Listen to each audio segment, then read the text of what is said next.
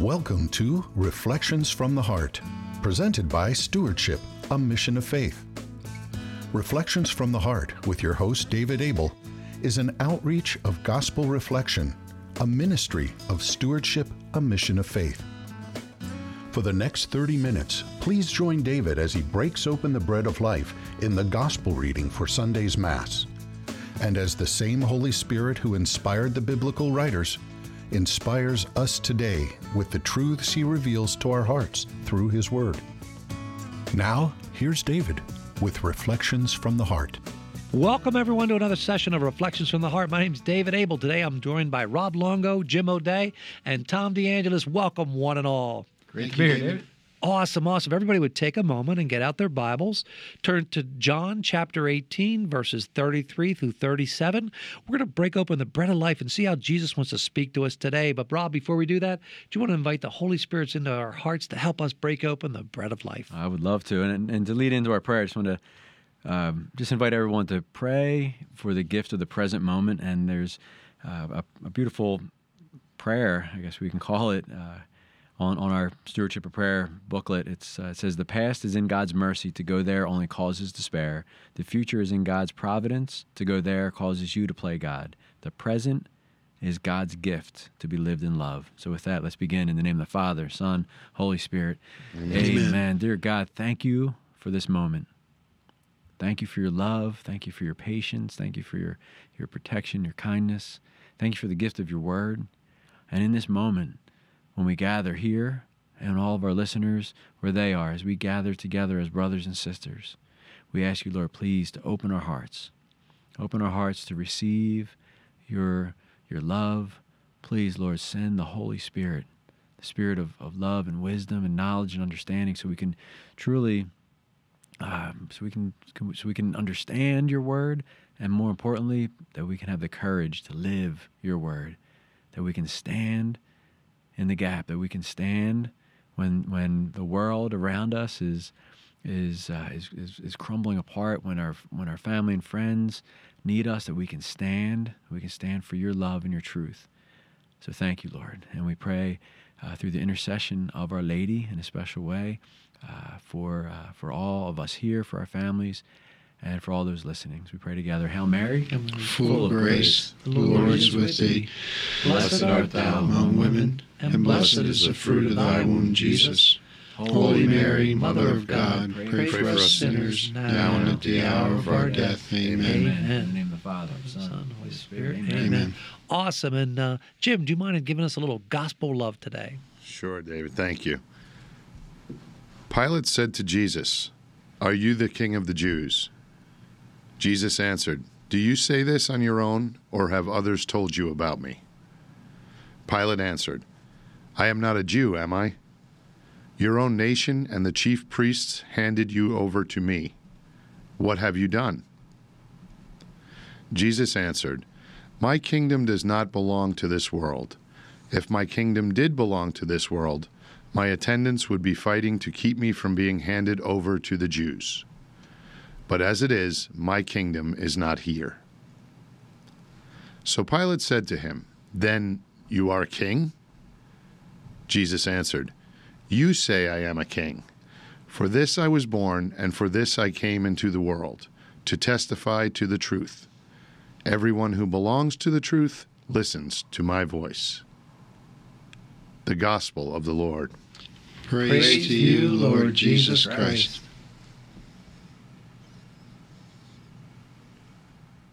I received a really cool gift, and this last line made me think of it. Everyone who belongs to the truth listens to my voice. And I've been really challenged lately on some things that I've been reading, and it's people I've been talking to just about prayer, my prayer life, and you know, we're in full-time ministry, and how we could fall into the trap of just working and doing and activity and action, and God needs that. The kingdom needs that. He needs us to participate. But if it's done without prayer first, then it's just not going to be fruitful. So I've been really challenged lately on that. And then this last line, everyone who belongs to the truth listens to my voice. You know, who does most of the talking, I'm asking myself, during my prayer time, right? Because if I'm doing all the talking, then that's not good. So then just this past week, we had one of our teammates, Chris, was in town, and she said in prayer, God, told her to give me this book, and it's called Divine Intimacy, and it follows the liturgical calendar, and it's daily prayers and reflections on helping you with contemplative, meditative prayer every day of your life. So it's just awesome that God was placing that on my heart. I was reading things, I was feeling convicted, but also feeling like I needed something to help me in that. And then here God uses Chris to give me some, to help. So it's awesome. I love the first part of this. Pilate said to Jesus, "Are you the King of the Jews?" And listen how Jesus answered, because this is a question for each and every one of us. Do you say this on your own, or have others told you about me? That's a great question to reflect on, because have you just heard a lot about Jesus? Have you heard he's your king? Have you heard he's the Lord and Savior? Have you heard these things from others, or do you truly own them? Is Jesus Christ my King? Does he sit on the throne of my heart? Is everything that I do every day for that eternal kingdom, which is my home, because it's my King's home, is that what I do? Do I look at the eternal, or am I in the world, of the world, and doing things for worldly gratification, worldly wealth, worldly notoriety? So, man, it just really challenged me, is Jesus my King? Does he sit on a throne of my heart? And then you tie that into the bottom line. Everyone who belongs to the truth listens to my voice. But there's a difference between listening and hearing. And I think the difference is the word obedience, because elsewhere in the scriptures it says, remain in my love. This is God speaking to us. Remain in my love. And how do we do that? By being obedient to my commandments. And for me, that obedience to my commandments are also obedience to Holy Mother Church, the church that Christ established. It says in the Bible that the church is the bulwark and foundation of truth. So it's not about my opinion of what the Bible teaches me. I want to go to Holy Mother Church, and I want to learn the truth, and then I want to be obedient to that truth. Not my opinion, but my obedience. So again, this everyone who belongs to the truth. I belong to Jesus Christ. He is my King, and he does sit on a throne of my heart, and that's a daily choice. It's a daily choice. It's a moment by moment. As things come at us, do I purely reflect Christ, or don't I? And if I don't, do I need to go to confession? Is there a toxin within me, unforgiveness, other things that are in me, envy, pride, jealousy, that perhaps needs to be confessed and I need to be set free of? That's what I see. I have taken over the last few months of looking at, when we look at the Gospels and stewardship and leadership meetings, sometimes out at the schools, to really pay attention to Jesus' words, because they have a depth to them that I sometimes think those of us who've listened to the Gospels, in the Scriptures over and over again at Mass, year after year, since we've been, young children, sometimes get, kind of insensitive to that. So, and Jesus says, do you say this on your own, or have others told you about me? In addition to the idea that you presented, David, is, am I drawing my conviction about Jesus directly from him, or am I getting it from other people? But I think too that there's several other ways to kind of look at that, because if you're talking to Pilate, he's kind of trying to evoke a response from Pilate in terms of, is this something that you've kind of come to on your own? You've come to a conclusion, a conviction about this? Are you asking from yourself? Or is this just because I've been drugged here by the high priest and I'm on trial? Are you really do you really want to understand what's going on here type of thing. But then the other one, too, I think, where he says, everyone who belongs to the truth. And I know, from the fruit of contemplation sometimes is to read the same things over and over again. Sometimes the simplest Catholic truths or scripture, scripture passages, and have a deeper meaning to them. And when I read that, belonging to the truth just kind of captures me in a different way, and yes, you had pointed out earlier in the week, Rob, about, the truth is not just a thing, it's a person. So do I belong to that person? Do I belong to the truth? But I've always thought of the truth as something that I can learn and gain and possess. Like now I know the truth. Now I've got the truth. But that's not the way Jesus says it. He says, everyone who belongs to the truth. So his concept of truth is something that we need to go out to, not something that we gather in and we own. It's part of what we are.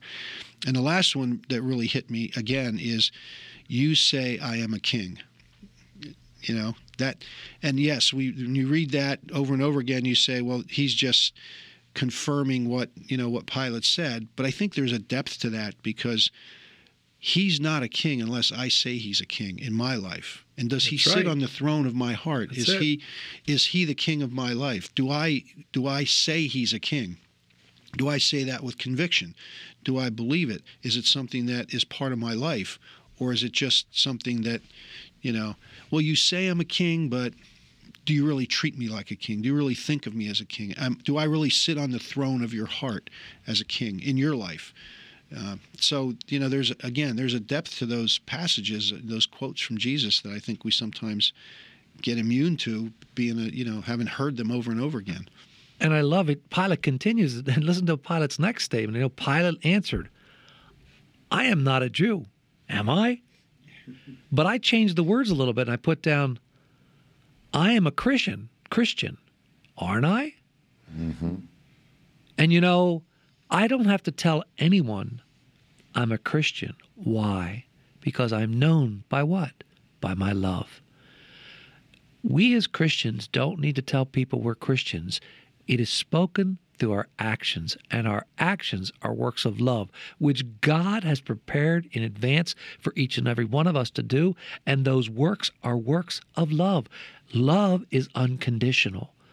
So for me, I want to make sure every day of my life I'm clean, I'm set free from sin through the gift of Jesus Christ and what he did on the cross, through going to confession, so that I can be that vessel of God's love, that people know me through the love, and that love is expressed in actions. In actions. And Jesus shows us that very clearly. Feed the hungry, clothe the naked, visit the sick, visit the prisoner, care for the sick. It's all there. Do I do that? Give shelter. Works of love. David, it's interesting the question you asked, because a couple times throughout the liturgical year we get to read this or a similar passage in one of the other Gospels when Jesus is confronting Pilate. And I've always kind of read it as a narrative, and it's a little story of a conversation between two people. I've done that for almost 50 years now, read it that way, until just now. And I read it asking me, this passage is asking me, am I a Christian? Do people know I'm a citizen of the heavenly kingdom, not the kingdom of this world? Do the things I do and say and how I behave and how I treat others let people know that my focus is on Jesus's kingdom, not my own kingdom?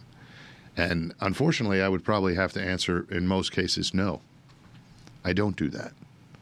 I'm a work in progress like everybody else, but really feel very, very convicted that, this is something we have to work on minute by minute, encounter by encounter, instance by instance, to keep our focus on the kingdom that's important and the kingdom that's eternal. This week I was reading one of the works from Anne, a lay apostle, from Direction for Our Times, and she received the gift of Jesus speaking to her heart and the Blessed Mother and different saints, and one of the things that just really just jumped out of my heart, because sometimes we can get overwhelmed with all the stuff that needs to get done or all the craziness in the world, and we want to change everything. And in one of the messages, Jesus said to her, which is to us through her, that Jesus says, think small in terms of acts of kindness. Think big in terms of my ability to change the world. Yep. Right? So I think we get that. We want to change the world and we think we have to go out and like solve everything. But Jesus has it, right? He just needs us to cooperate in that next encounter with someone. He needs us to cooperate, responding to that prompting of the Holy Spirit to go visit someone, to pick up the phone and call someone, to forgive someone. So think small in terms of our acts of kindness. Do the next one. Do the next one. Instead of waiting to, do 100 of them. To end world hunger, feed someone. That next one. Think small in terms of, and then the grace that's released from those little acts of kindness is what's going to give, unleash grace to the world for the conversion of hearts. And then that's what it's all about, right? And all hearts coming back to our Lord. So think small in terms of acts of kindness. Think big in terms of Jesus' ability to change the world. That's Amen. Beautiful, Rob. And this whole thing about, it says, but my kingdom is not here. And that statement in and of itself helped bring me to the reality, I own nothing. Everything I have is a gift from God to be used to help others. How am I a steward of that gift, a caretaker? God's entrusted me with the gift of his daughter, who's my wife, with the gift of his children, who are my children also, the gift of the property, the gift of the company, everything. It's not mine. It's his. I read the article in paper of King Tut and all his treasures and how they were passing through Philadelphia. His whole tomb was exposed and all the things they got out of that. And I thought, see, he thought he was a king, going to take it all with him. He took nothing with him. Nothing. The only thing we get to take with us to heaven is love.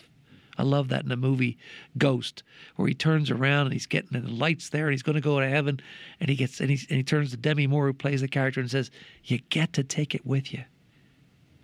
And what was that? You get to take the love.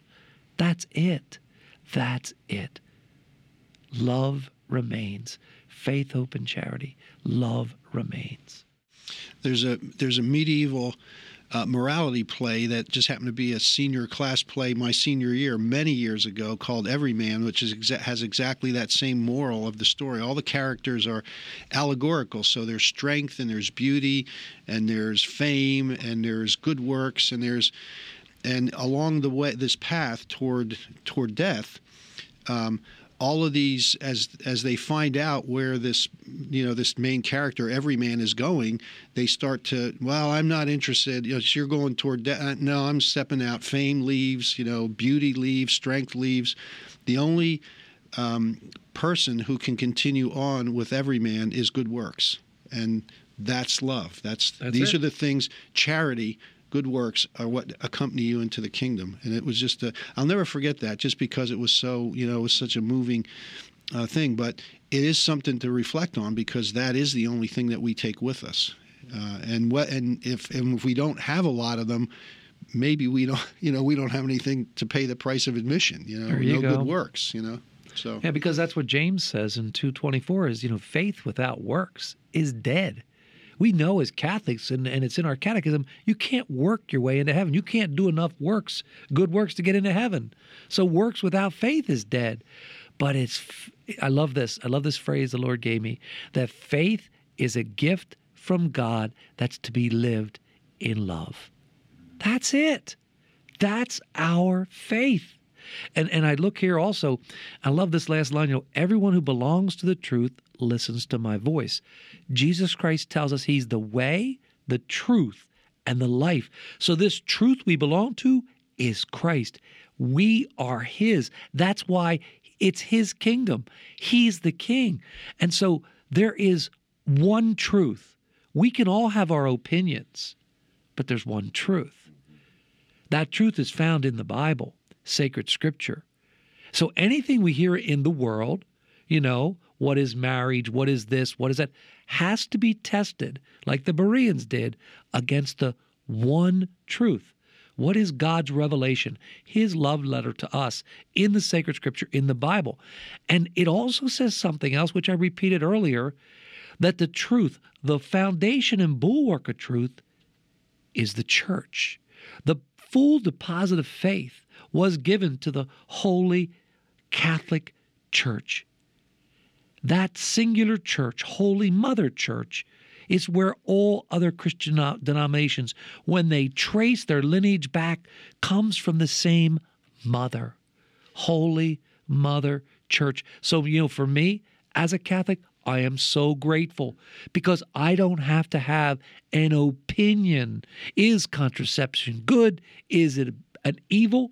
It's an evil because you're choosing to play God behind your bedroom doors. You don't trust God. You know what's right for you. Is marriage between a man and a woman or anybody else or anything else that wants to do? Well, God created us, male and female, in his image. That's why a father leaves a mother, and the two become one flesh. And that flesh is open to life. Open to life. Two men, two women can't physiologically, biologically produce a child, produce life, that union. So it's not a marriage. So all these beautiful truths that the church holds on to, man, I love it. Anytime I have a question, I go back 2,000 years of history and say, aha, here it is. And here it is biblically. It's not the church's opinion. It finds the depths of its roots of truth in sacred scripture. So what a beautiful freedom, because if we don't have that, then we have what we have today. This continual denomination, this continual division of the one body of Christ, that where pride is the root that gets in there, I know what's right, you don't. I know what's right, you don't. What do? Start another church. Stop. We're all called to be instruments in the answer to Christ's prayer in John 17, that we may be one. We may be one so that we can fight the common enemy.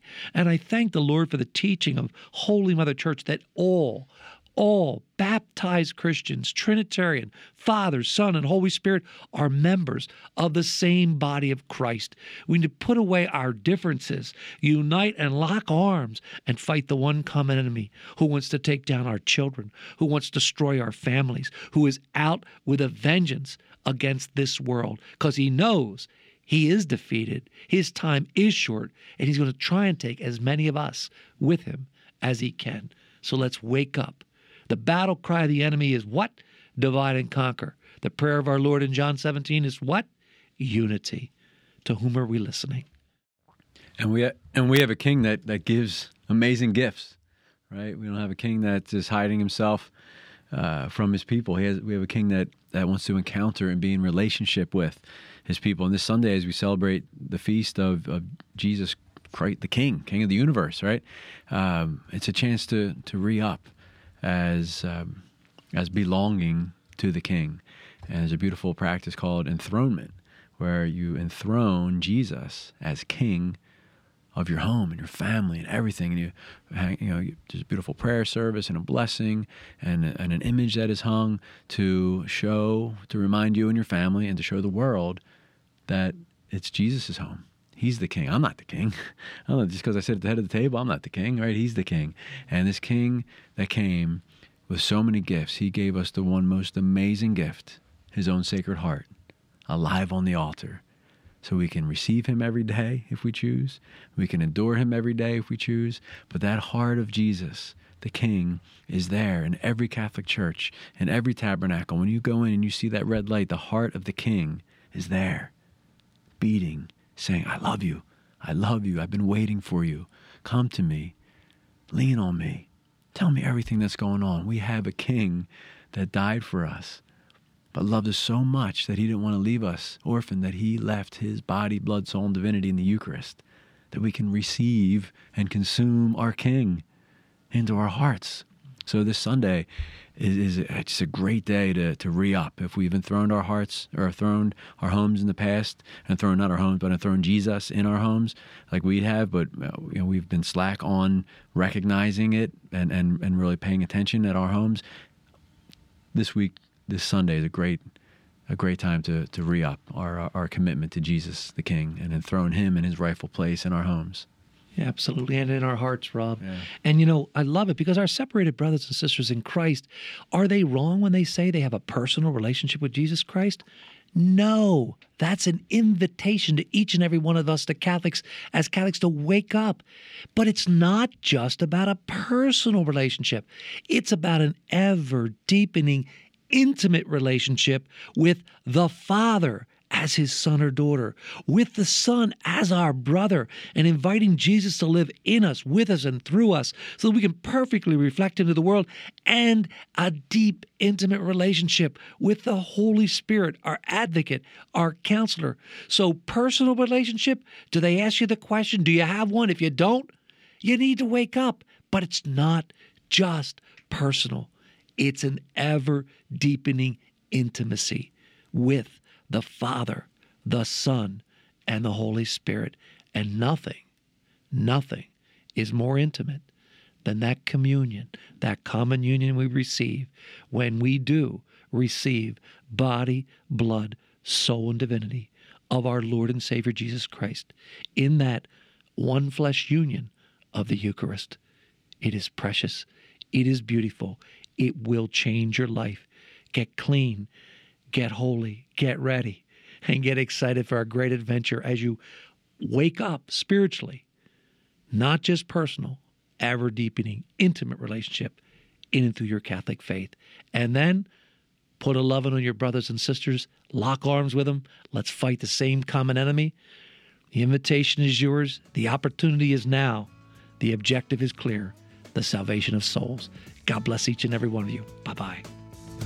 Reflections from the Heart has been presented by Stewardship, A Mission of Faith. We hope that you've been blessed and encouraged as you listen to Reflections from the Heart. If so, you might consider participating in a Gospel Reflection group. For information on locations and times of Gospel Reflection groups, or how to start a Gospel Reflection group in your area, please visit our website at stewardshipmission.org. and click on Gospel Reflection Groups, or call us at 717-367-0100. Stewardship, A Mission of Faith is a 501c3 nonprofit organization and depends on donations from people like you to make Reflections from the Heart possible. If you enjoyed this broadcast, please prayerfully consider making a tax-deductible donation by visiting our website or calling us at 717-367-0100. On behalf of David and the staff here at Stewardship, A Mission of Faith, thank you for listening. And until next time, may God bless, protect, and guide you on your journey home to Him.